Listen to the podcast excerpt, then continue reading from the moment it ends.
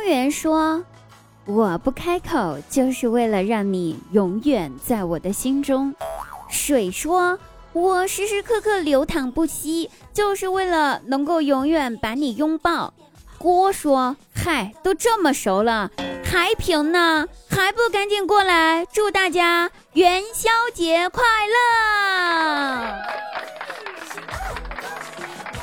元宵节到了，元宵节呢是我们过年的最后一天了。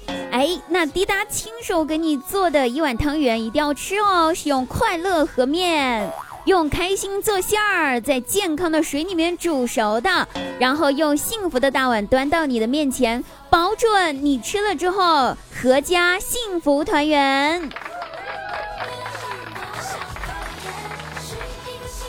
大家好，我依然是像元宵一样甜的滴答姑娘。那每天晚上九点，喜马拉雅搜索“滴答姑娘”进入直播间，为你送上更多精彩节目，等你哦，不见不散。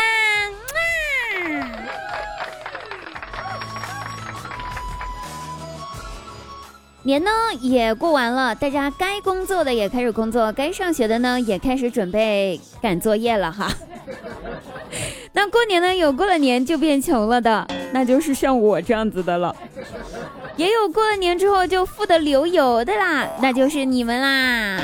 现在的小孩子过年呢，收个压岁钱就抵得上我们奋斗了一年的工资了。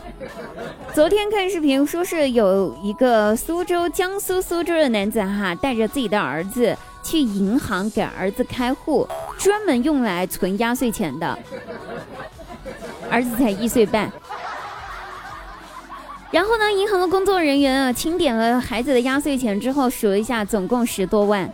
反正我是惊呆了，听到这个数字。按照这种每年过年呢，十几天就可以收十多万的压岁钱，这样子来算的话，到了十八岁的时候，这孩子不用奋斗啊，还奋斗个啥呀？都够买套房了，在二三线城市。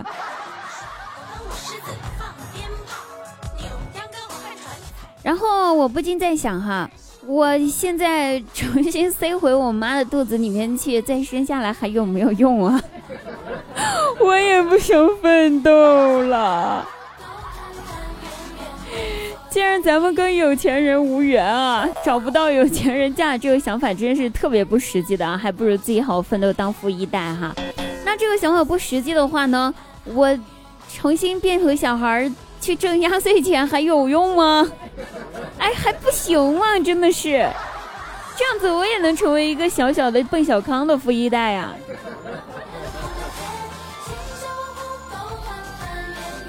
来哈，我找哆啦 A 梦要个时光机，有想跟我一样重回肚子里面去，然后再生下要压岁钱的，请跟我一起排队啊！来来来啊，领号啊，一号、二号、三号、四号排我后头了啊！好了，开玩笑哈。不过呢，咱们也有收压岁钱的时候啊，可能就是当时咱收压岁钱的时候，不知道哪个环节出了错误，估计是中间商赚差价了吧。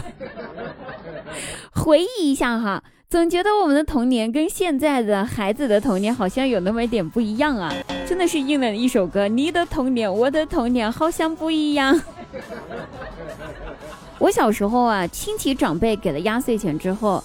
转手我爸妈就拿走了，然后亲切的跟我说：“宝贝呀，压岁钱呢，爸爸妈妈帮你存起来哈，等你长大了之后，我们再给你呀。”然后真的可能是哪个环节让我丧失了要这份钱的记忆，我也算是明白了，在爸妈的眼中，无论咱们多大的年纪。咱们永远是个长不大的孩子，这句话这么理解的话，也不是不行。